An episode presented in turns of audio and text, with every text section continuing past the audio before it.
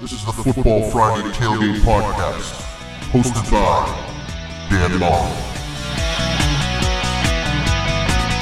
What's going on, everyone? This is Dan Mullen, and welcome to this edition of the Football Friday Tailgate Podcast. We are recording on Wednesday, October 22nd, about a third of the way in here to the NFL football season. Thank you for joining us. I know it's been a while, but uh, we're back with a vengeance, and I'm glad you could join us. We're going to talk about a few topics, um, some teams in turmoil, what's going on, and how they can fix it.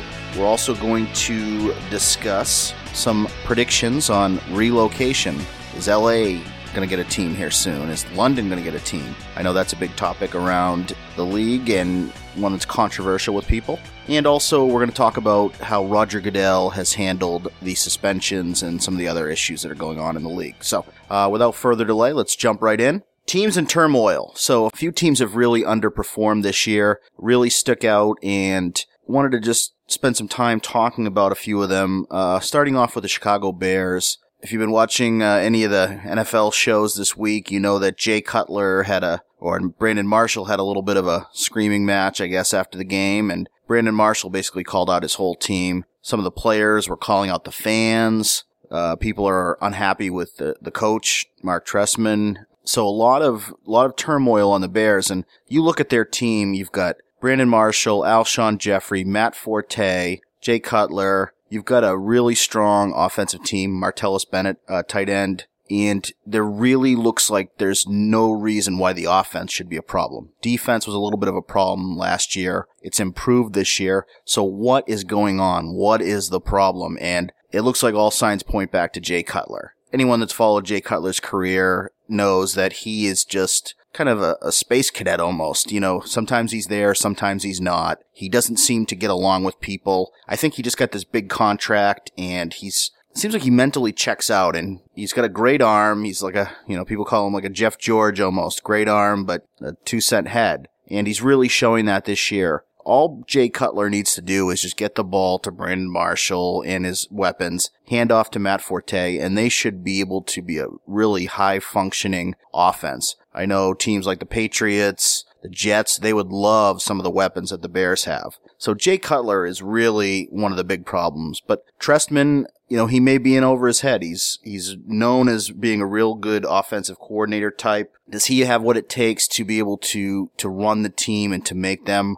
them function at a high level? That still looks like it's, uh, you know, remains to be seen. Urlacher, uh, you know, the old linebacker for the Bears, he came out and he went at uh, Jay Cutler. So Jay Cutler does not have many friends. He's kind of an aloof dude. He married that Laguna Beach chick, so he has a nice little life. He's made a lot of money, but he just is his own cat. You know, he's just not a leader of a team. You know, I question whether a team with Jay Cutler could ever win a Super Bowl because I just don't think he has what's it has what it takes. He doesn't have that it factor that Manning and Brady and even Roethlisberger go down the line, Rodgers, Brees. These guys have an it factor and Cutler just doesn't have that heart that these guys have. He's got a great arm, but, you know, he gets called out everywhere he goes. So I don't know if the Bears can turn it around. I, I will say, as a Patriots fan, I am nervous for this week because the Bears are wounded. They are in a corner right now. And if you know anything about the NFL, those teams that get cornered and are desperate are the ones that are the most dangerous. So you've got a desperate Bears team that's three and four. They said, Hey, this is unacceptable. They don't want to go three and five. They want to, they want to get back to 500. You've got them coming to New England. They are looking to get back and to just put last week behind them and they have the weapons. I mean, they can go at the Patriots this week. So I am, I am nervous. The Patriots are a great home team. Um, they have their own issues, which we'll talk about here in a moment, but I would not count out the Bears. Early on in the season, I, I, didn't really get a chance to give my predictions for the year, but I, I think that the, or I thought that the Bears would win the NFC North. I think that they're the best team, although the Lions and Packers definitely give them a run for their money. And if they're going to turn it around, it's going to start this week. Because if they go three and five, then all bets are off. But if they can get back to four and four, then I think they can go on a run. And it's just a matter of all getting on the same page. To their credit, they've said the right things in the last couple of days. The players have taken the blame. They're deflecting it from their coach, which is what they should do. And uh, if they can turn it around, uh, you know, if any team can turn it around, I think they can. So I would look out for them this week. I'm not really feeling good about the Pats in that game, but there's been other ones where they played the Bears and they blew them out. So who knows? The other big NFC team that has really fallen off is the Super Bowl winners, the Seattle Seahawks. You know, I've watched a few of the games. It's really hard to tell. Like, how could you have so much trouble with like the St. Louis Rams or who are the other teams they played? Well, I mean, you're in the tough division first off. You're in the NFC West. So the division itself is, is extremely difficult. Yeah. So they lost to Dallas. Okay. Dallas has, has played well. They lost to St. Louis. They beat Washington, which they, they very well should. They beat Green Bay. They lost to San Diego, another good team. They beat Denver. So yeah, so it's been an up and down season for them, but nobody nobody thought that they would be 500. You think that Seattle is just going to dominate everybody that they play? Well, first off, the thing you got to know about Seattle is they are so much better at home than on the road. Like pretty much if they're at home, they're just a different team. They've got that home field advantage, the 12th man, that swagger that they have. They go on the road and it's like a whole different team. So, so what is the problem? From what I can tell, you know, and, and this is something that's, um, I think you're going to see more and more just across the league. There's obviously a lot of parity, we know. So what are the things that differentiate the great teams and the, and the good teams? And I would really look at the offensive and defensive lines. And I know that's kind of a cliche. Oh yeah, it's one in the trenches. And people have always said that about football. And there is some truth to it. But I think now more than ever with the new rule, the new rules with defensive holding and just the way that the game has has moved towards being a more offensive game, you need to have a strong offensive line. You need to be able to protect your quarterback. You need to be able to open up holes for the running game. So the offensive line, huge. And also, alternatively, with defensive line, that's where you're getting your pass rush because you just can't do the same things down the field. Cornerbacks, the safeties, the linebackers, the people in space, they can't touch anyone down the field. They can only react to the ball they need to have a pass rush to to give them some time to make plays and whatever. And as good as a Richard Sherman is, as good as um, you know the safeties are, Kam Chancellor and, and the other the other folks for Seattle, as as good as they are, you've got an issue where you just they're they've lost defensive linemen. They're not getting the pass rush that they had before. Earl Thomas, the guy, the guy's trying to think of safety, uh, who's a Pro Bowler as well. You've got a great secondary. You've got decent linebackers, but your defensive line, you lost a few guys that went to the Jags. Red Bryant, uh, Clemons, a couple other guys that, that have gone to other teams. People cashed in. Seattle is sticking with their skill players. They're going with Richard Sherman. They're going with Thomas. They're going to give Russell Wilson the money. So as they should, you should give the money to your stars, to your, to your skill players. You lose the depth. These other guys are going to cash in. It's happened to every Super Bowl champion. That's why it's so hard to repeat because once you get to that top of the mountain, everybody wants to poach your team. They want to take your good players away. And Seattle's running into that already. Obviously, they just did the Percy Harvin trade this week. Um, he was making a lot of money and wasn't performing and didn't get along well, it seems like, with uh, some of the other offensive players, especially the quarterback. And the quarterback in the NFL is king. If you don't get along with the quarterback and you're on the offense, you're out of town. Now, controversially, there was some talk that today uh, and this week that Russell Wilson, some people behind the scenes were alluding to the fact that he's not black enough. So he's, uh, you know, he's, as um, Rob Parker would call him, he's a cornball, cornball brother. That's what Russell Wilson is. Cornball brother. You know, had a good life. He went to a, a, good college and he's kind of not, doesn't have that street culture. You know, he's not, you know, he's not like a Marshawn Lynch or a Percy Harvin who's a little more rough around the edges, so to speak. And, you know, let's be honest. There's this undercurrent within the black community of people that aren't black enough. Some people, they, they're looked at in that community. If, if you're not you don't act a certain way or you don't have a certain background or you didn't grow up in the inner city or, or you don't have this edge to you, then you're just not black enough. I think that's ridiculous. Russell Wilson's a great quarterback. I don't care if he's black, white, yellow, purple, whatever. Guy is good. All right. So if he's not black enough for you, that's on you. Okay. That's your problem, Marshawn Lynch or Percy Harvin or whoever, or Richard Sherman or whoever else has that problem because no one else seems to have a problem with Russell Wilson's uh, skin color or whatever. Uh, he seems to be a good leader. He seems to be a high performer. He's certainly not the reason that Seattle is three and three. It's the other parts around him that are not performing up to standards. So that's something you guys have to figure out on your own. It's a bad sign uh, for a team when you've got this kind of infighting, especially after a Super Bowl. But when you have a team that has such a swagger and such an attitude and so many colorful personalities, I guess it's not totally surprising that there'd already be a little bit of this conflict. I think they'll figure it out and I'll think they'll get it together. The problem is, is they are in arguably the toughest division in football and the tougher of the two conferences, I would say at this point. So you've got a really tough uphill battle to, I mean, you could get in the playoffs. You're still three and three, Seattle. Knock off a few wins here in a row and, and you're back in it. But you're going to have to go up against San Fran, who's tough. You're going to have to go against Arizona, who's having a pretty good season. And then you've got the other teams within the NFC that are also going to be difficult to compete with. So the road for Seattle right now, and it's still early in the season. We don't always know how things are going to shake out until about the halfway point. But we're starting to get to the point now where you kind of know what teams are, are made of. And Seattle is a tough road to climb here. I don't think that they're going to get back to the Super Bowl just from early, uh, you know, early indicators, but they should make the playoffs. They should make a run. Home games, like I said, they're a different team at home. They need to get a home field advantage. They need to knock off a lot of wins here. They need to go on a run right now in the regular season if they want to set themselves up for the playoffs because I feel like if they have to go on the road, they have no shot. Once they go on the road, Seattle can be neutralized by anyone in the playoffs. You need to get that home field advantage. You need to get that bye if you can. And then you maybe have a chance to get back to the NFC championship game and maybe have a chance at repeating. But other than that, you're in, you're in a little bit of trouble. As I mentioned, Percy Harvin trade is a great segue to talk about my favorite team to hate, the New York Jets. Rex Ryan, Geno Smith, Mike Vick, John Idzik, Woody Johnson, Eric Decker, Chris Johnson, go right down the line. Just a lot of guys you can root against. I gotta give the Jets a little bit of credit with this trade. I think it was kind of ballsy to do. They needed to make a splash. I don't know how much it helps them right away. I think, you know, this trade would have been a lot better about three weeks ago before they, uh, you know, went up against the Pats, before they had some other divisional games. But hey, better late than never. John Idzik, obviously this is a desperation move on his part because Rex Ryan is a dead coach walking. We all know that. He is gone at the end of the year. There is no doubt in my mind. He'll get picked up in a minute because he's a great defensive coordinator, a great football personality, really a smart defensive mind he's going to end up as a head coach somewhere or a defensive coordinator within a day after gets fired. So I wouldn't worry about him. I actually like him. I don't hate Rex Ryan. He's colorful. Um, I actually respect him. I think he knows what he's talking about. Bit of a buffoon, granted, a little bit of a clown, but you gotta respect what the guy has brought to the football and all the knowledge he has.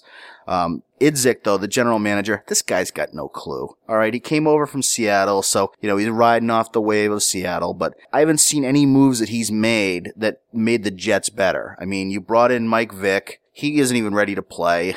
You had that story a couple of weeks ago where they benched Geno Smith against San Diego and they brought Mike in, Mike Vick in for the second half because, hey, Geno Smith threw for 26 yards in the first half and it was just a bleep show. And then Mike Vick doesn't do much better. I mean, he, he was awful as well, and the Jets just got their doors blown off in San Diego. Didn't look like they were ready to play. And it c- turns out that Mike Vick basically loafed it through the whole practice that week. Uh, he wasn't mentally ready to go in the game. He wasn't prepared to perform that, that Sunday. And even in the preseason, he talked about, well, I'm just happy to kind of be here as the backup. He was resigned to being a backup. He is a, a check casher, okay? He is just a guy going through the motions, trying to make a few extra millions here in the end of his career. He's got no passion for the game at all. I don't know how you could ever want someone like that on your team. I don't care if you're the third string quarterback, you've got to bring it every week and be ready to play. It's not just about holding a clipboard, it's about being ready to go. Especially when you have a you've had a career like Michael Vick, you've gone through a lot of challenges in your career, obviously the dog killing thing. We can't we can never talk about Mike Vick without acknowledging the fact that he is a admitted dog murderer. Had dogs raping each other and electrocuting them, suffocating them, drowning them, dog fighting, um, just a total mistreatment and a, a total lack of empathy for uh, for pit bulls and, and other animal breeds. Uh, so he's just a, a, very extremely unlikable person and did his time. He deserves to be back in the league, just like some other uh, scumbags that are in the NFL, uh, who we might talk about here in a moment. You can't talk about Michael Vick without acknowledging that. And then to top all the fat, uh, top off that, he's he's made so so many strides to come back here. He's fought a lot of adversity. He's back in the league, and he just is going through the motions and you're playing on the Jets, you know as a backup for Geno Smith, there's a really damn good chance you're to get in a game. You're to, they're to need to go to you. And you're just loafing through, cashing your check. You should be ashamed. That is not a professional. You are not a professional athlete, Michael Vick. You are a frickin' joke that was probably the most insulting thing. But you know what? That's par for the course with the Jets. This is how the Jets operate. They hire people who are washed up, big names, you know, we'll get a splash on the, the New York tabloid back page because we're going to sign Chris Johnson and we're going to sign LaDainian Tomlinson and we're going to sign Eric Decker and we're going to sign all these big names and these guys that don't really make the team that much better. They're just a name. And Michael Vick just goes along with that. So, and Geno Smith, you know, maybe he'll get it, maybe he won't he's just like he was in college. He's got all the talent in the world. He's got a good arm, but he's just a knucklehead. He's not a leader. Uh, similar to Jay Cutler in a lot of regards, just doesn't really engender a lot of a lot of faith from his teammates. He's definitely not a, somebody that's going to lead them into a battle and they feel comfortable about being behind. And this is just par for the course with the Jets. Now, you bring Percy Harvin in, he's punched people. He comes up with migraines whenever he doesn't want to play. He checks himself out of games. He's mentally not into it. Bad teammate general circus candidate. I'm thinking he's going to fit in perfectly with the Jets. This is the this is the environment that the Jets have fostered. So he's the perfect guy for them. But from a talent standpoint, maybe he'll get the motivation. Maybe this will be the wake up call that he needs. This guy is 26 years old, has all the talent in the world, speed demon, and he can't even stay on a roster. You know, Minnesota gets rid of him in his prime. Seattle just won a Super Bowl. They're getting rid of him in his prime that's red flag central for how much is this guy is getting paid. I would have liked to see the Patriots go for him, but then these stories come out, and then you say, okay, well maybe that's uh, maybe that's better that they didn't do that. Speaking of the Patriots, another team that has had a little bit of a challenge this season. If I hear one more time that the Patriots, Brady has no weapons, or the Patriots aren't all in for it, they're not going for it, or whatever.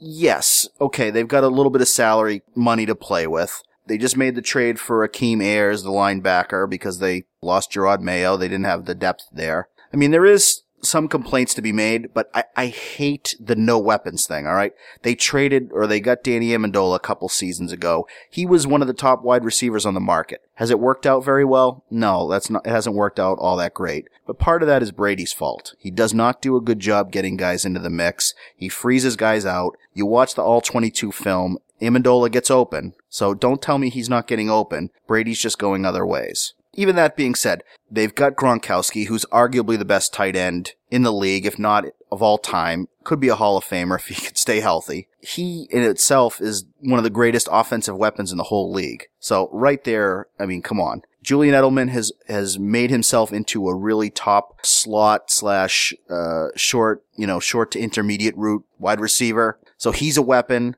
LaFell, you know, when he's when he's performing well, when he's in the game plan, he's a weapon. Tim Wright, who they traded Logan Mankins for to Tampa Bay, they got Tim Wright. He's starting to get into the offense. They they can run the two tight end set that they used to have with Aaron Hernandez. Tim Wright obviously is not Aaron Hernandez, but he brings some of the same skill sets to the team. Now, these same people that say, "Oh, well, the Patriots don't have any weapons. There's no weapons," and then, well, why did they trade Logan Mankins? You know, they got worse. They got worse. Logan Mankins is washed up. He's not worth the money. He went to Tampa Bay. He's not doing anything. Tampa Bay is floundering. He's not the difference between anything else. And talking about the lines, the offensive line, ever since they put in Stork, the rookie, um, they got that Devey guy out who can't play a lick. He should never be in. Now that they have an offensive line rotation, you saw them. They came out like gangbusters against Cincinnati. They played great. The Jets game was a little bit of a step back, but they did have some injuries on the offensive line. But it seems like when they put that new offensive line together, the offense really takes off.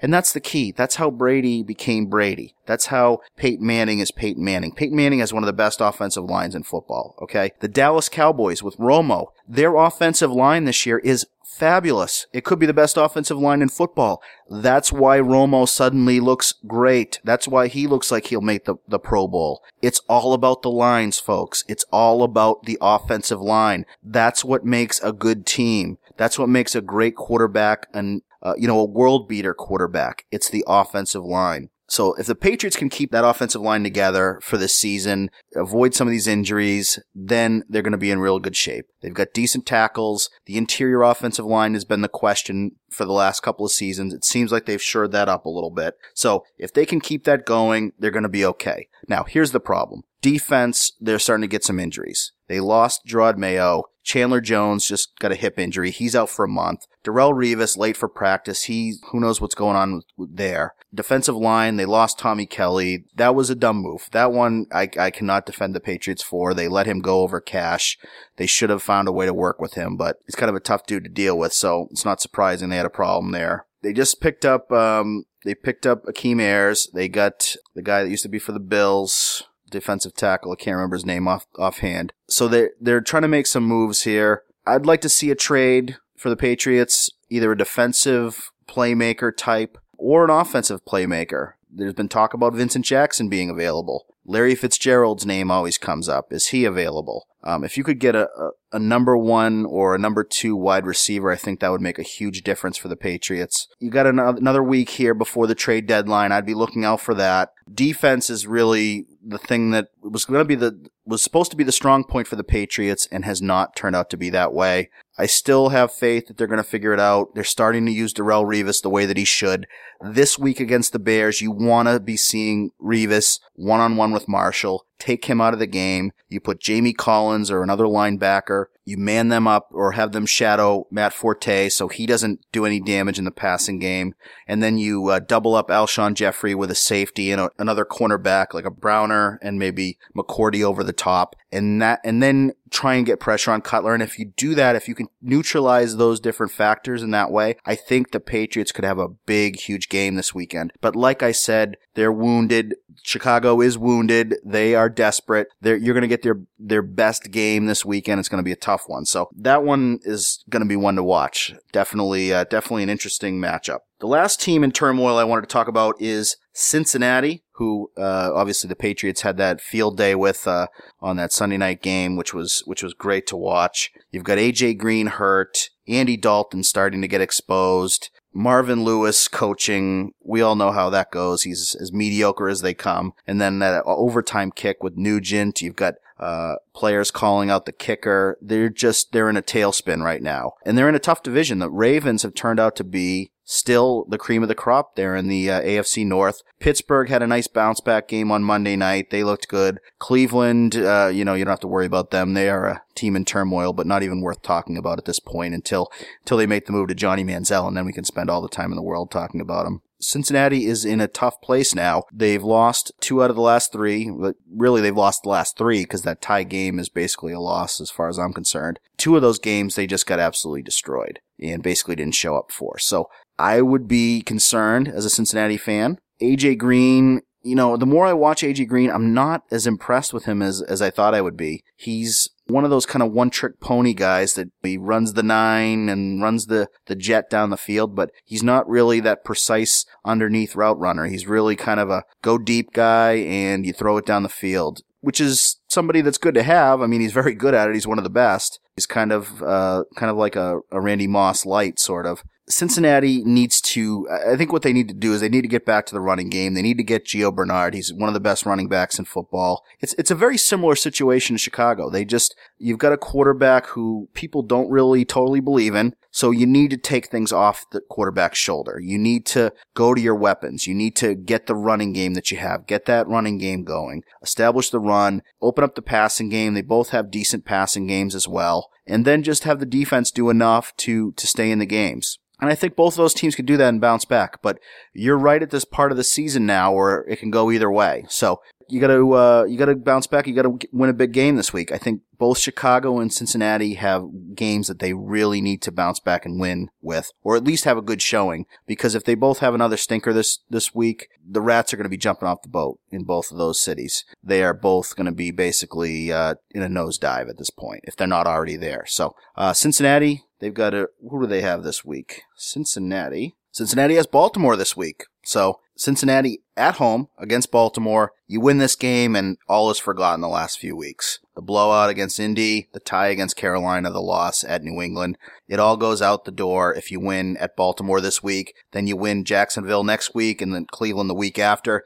Bounce off three wins in a, wins in a row and you're right back in the thick of things in the AFC North. That's what they need to do. So, some quick predictions. Relocation. This is one topic I've wanted to talk about for a long time now because you've got that game in London, that early game this week, and you've got all these fans like, we want to keep the sport here, and, you know, why should we be going to London? You know, we don't even have enough games here. It's gonna happen, guys. It's gonna happen. There's too, you have to understand economics. You have to understand the growth capacity that the NFL has. The NFL needs to keep finding growth. They need to go global. The NBA went global. Hockey is global. It's a global sport. You've got European, you've got Canadian, and even baseball. There's a there's a little bit of a foreign influence, not as much as with hockey or NBA, but baseball, you know, has Korea and Japan and Australia, some other places that follow baseball. So they and, and obviously Latin America, of course. Football, American football, gridiron football, as they call it in Australia, has to find a way to branch out internationally if they want to keep growth because they've pretty much tapped out everything they can do in the United States. So where do you go? Do you go to Canada? Do you go to Mexico? Do you go to Europe? Football, believe it or not, is really popular. American football is popular in Germany. That's why the NFL Europe, the best experiments that they had were in Germany. Those uh, those teams that got they would bang out the stadium. People in Germany loved football. They love a lot of American things. I don't think it's realistic to go back to Germany, at least not at this point. You've got to be looking at London. That is where Roger Goodell, my friend Roger, is looking. That's where the NFL most likely is going to be. But before we get to London, two other cities that are in North America that have to have teams Los Angeles and Toronto. Toronto is going to, Buffalo Bills will be in Toronto within five years. Uh, so mark your calendars accordingly. I know the guy that just bought him. He owns the Sabres. He said all the right things. Going to keep it in Buffalo. It's going to Toronto. Toronto is a large metropolitan, cosmopolitan city in North America. It's not that far from Buffalo. You're still basically a Buffalo team in Toronto for all intents and purposes it's going to end up there. That's where the money is. That's where the future of the Buffalo Bills is. Now, maybe some other team comes along and, and beats them to Toronto. Maybe that happens. I think though the most realistic thing is for Buffalo to go there. There's only so much you can do with Buffalo. If you've ever been to upstate New York, you know what I'm talking about. It's not, there's not a lot of money there. All the industries have moved out of there. It's, it's kind of a depressing place, really. The weather is bad. Employment's low. There's not a lot of money there. People are great. You got great people in Buffalo. Nothing against them at all. But it's just not sustainable for growth for the NFL. Toronto is where you want to go. Get that market, get that Canadian team. You'll still have the Buffalo fans. They're going to, they'll stay with them. You keep the name, you keep the tradition, you keep everything about it. It just becomes the Toronto Bills. That is what's going to happen. In terms of LA, LA is a little bit more nebulous of a situation because there's three teams that I can think of that could end up in LA. And maybe even two out of three will end up there because it's such a large market. Uh, the number one candidate is St. Louis. St. Louis Rams, LA Rams. Hey, Jim Everett, it's like the 80s all over again. So that makes a lot of sense for the Rams to go back there. It's a no-brainer. St. Louis is a, is a good city. It's a big city, but LA is calling. Some LA is begging for a team to come back there. Now, the people in LA aren't necessarily begging for them to come back because people in LA are have better things to do than worry about football. They uh, they have their own interests, you know, um, getting their boobs done and uh, you know gawking at celebrities and trying to act in commercials and and be all about themselves, be out surfing and enjoying the sun but it's too big of a market not to have a football team there. The NFL is going back, and why wouldn't the Rams, who have been there before, why wouldn't they just go back?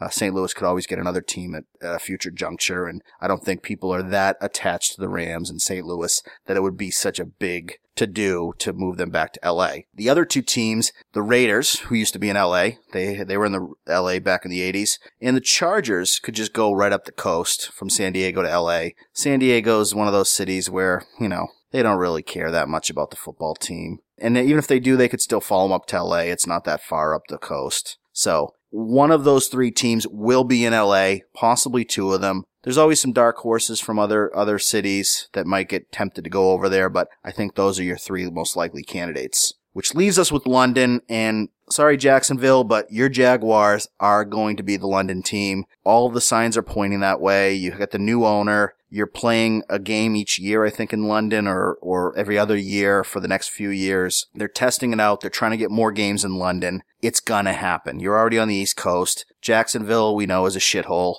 So it just makes sense. Jacksonville will be there. It even sounds British. The Jaguars, the London Jaguars. It rolls off the tongue. It's perfect. I mean, they could always rename it, but I think they could keep the Jaguar name, move it to London, make it the official English team. It's England honestly, it's no different than going to Seattle from a flying standpoint. Now, culturally, and you've got a lot of other economic issues and labor issues with international and, and stuff, but they'll work it out. They'll find a way. There's too much money not to do it. I'm sure they're already working on those logistics right now while Roger Goodell hides in a hole somewhere during the Mueller investigation because we got to get to the bottom of everything that happened with the Ray Rice video.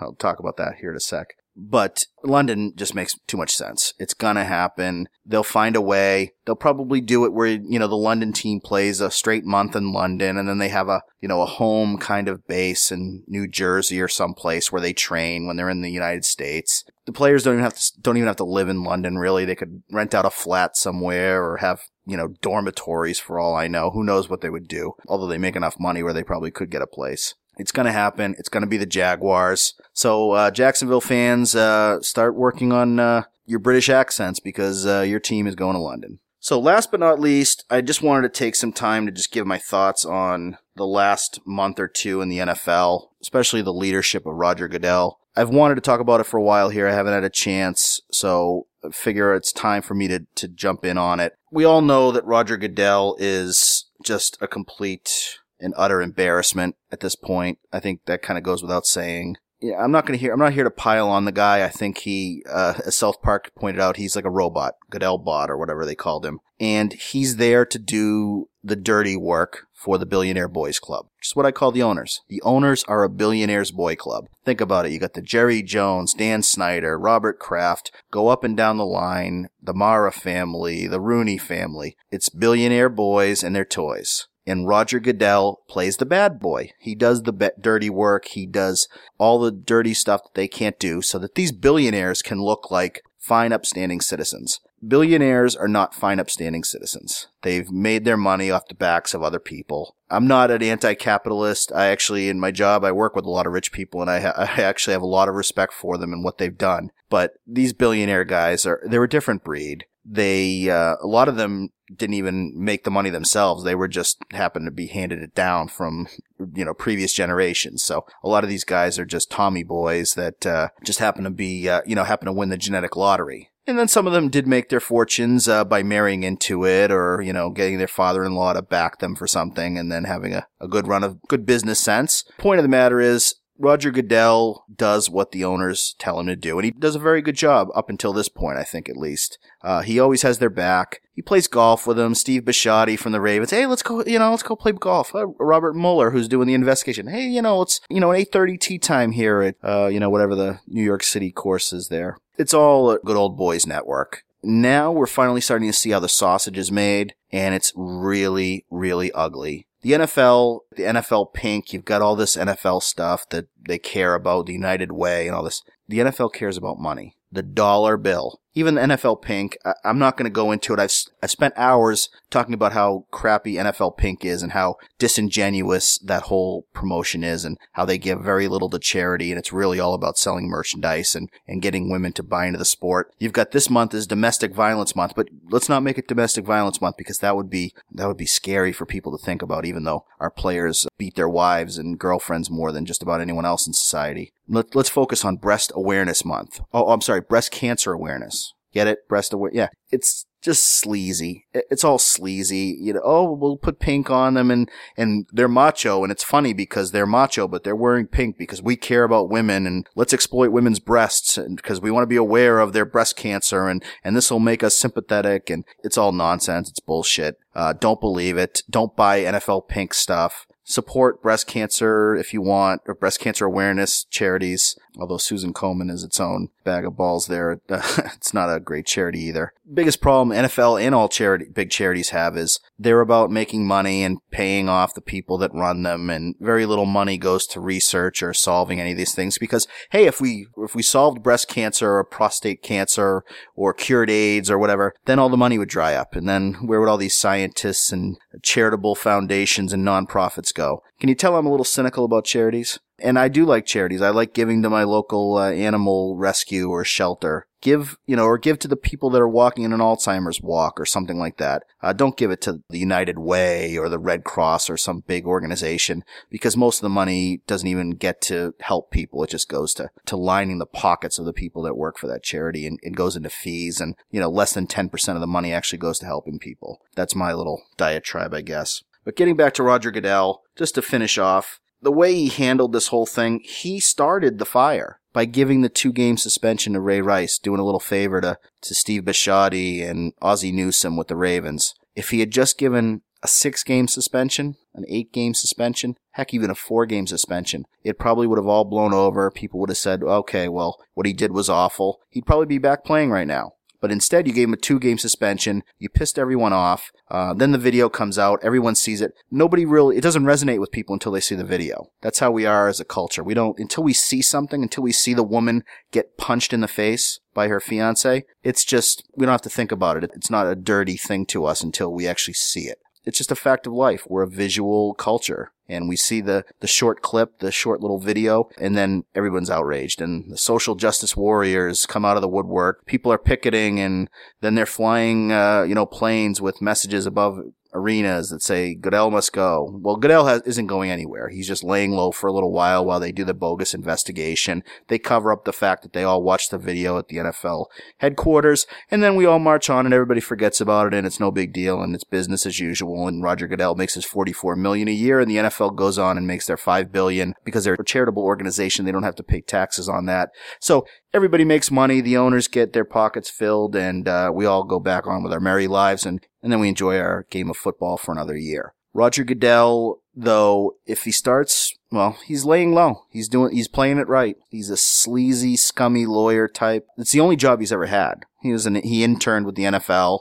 and, uh, they groomed him from the time he came out of college. You know, he's the son of a senator, so he's always had a, probably an inflated view of himself. And he's, you know, kind of a wannabe billionaire, but he makes 44 million a year to, uh, to be an asshole so he's probably on his way to uh, becoming the next billionaire. He's not going anywhere. You can fuss and fight. Budweiser's not pulling their sponsorship. Gillette's not pulling their sponsorship. Papa John's is still going to sponsor. You know, they're not going anywhere. Okay. The NFL is a cash cow. It's too big to fail. It's like, uh, you know, like a bank. The Fed's going to bail them out. NFL's not going anywhere. Roger Goodell, as long as he keeps making the owners money, is not going anywhere. He's their puppet. He's the bad cop to the billionaire's good cop. And no matter how much we hate him, no matter how scummy he is, no matter how just he evades questions and is above the law, Roger Goodell is not going anywhere. Ray Rice and Adrian Peterson. Uh, Ray Rice, double jeopardy. I, I don't know how you can give him a two game and then a full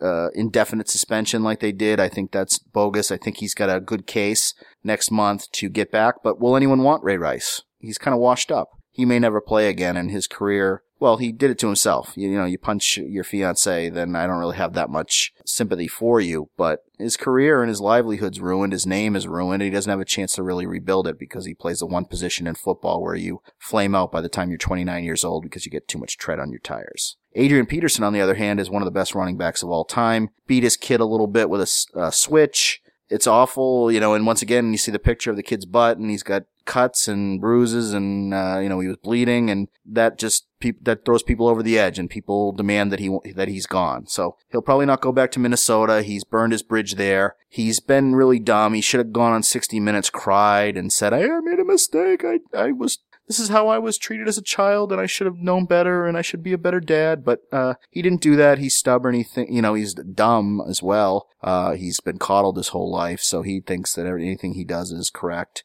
So he's been stubborn about that. And because that, he's going to lose a year off his career. He'll come back next year, probably with a different team. Most likely, uh, well, maybe the Cowboys if they, uh, if they don't stick with uh, DeMarco Murray. still get his career going just because he's a great player. If he was a scrub, he'd be gone forever. We never hear his name again. But, uh, he's one of the best. So as long as the NFL is around, the people that have the talent, no matter how much uh, how much of a scumbag they are, they'll always get a chance to come back until their talent uh, does not match up with the trouble that they bring the league, and then in that case, the risk reward means they're out the door. And that's just how the NFL operates. Whether it's the ownership, the commissioner, players, the coaches. As long as you're making the league money or your team money and uh, you're getting wins, that's all that really matters. And that's uh, that's how the Billionaire Boys Club works. So that's uh, that's it for this week's uh, episode. Kind of a negative, pessimistic view of the NFL. Um, I think anyone that's watched the last month or two, you have to walk away with it just not feeling really good about uh, the direction of the league and, and being a little pessimistic. Still the best sport, still the most exciting. I'm not stopping watching. I'm still playing fantasy football. I'm still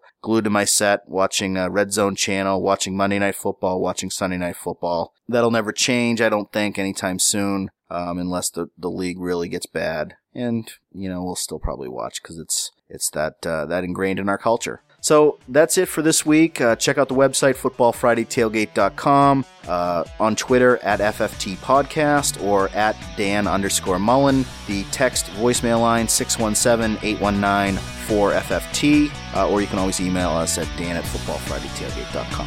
That's it for this week. Uh, look forward to talking to you next week, and until then, via con Dios, amigos.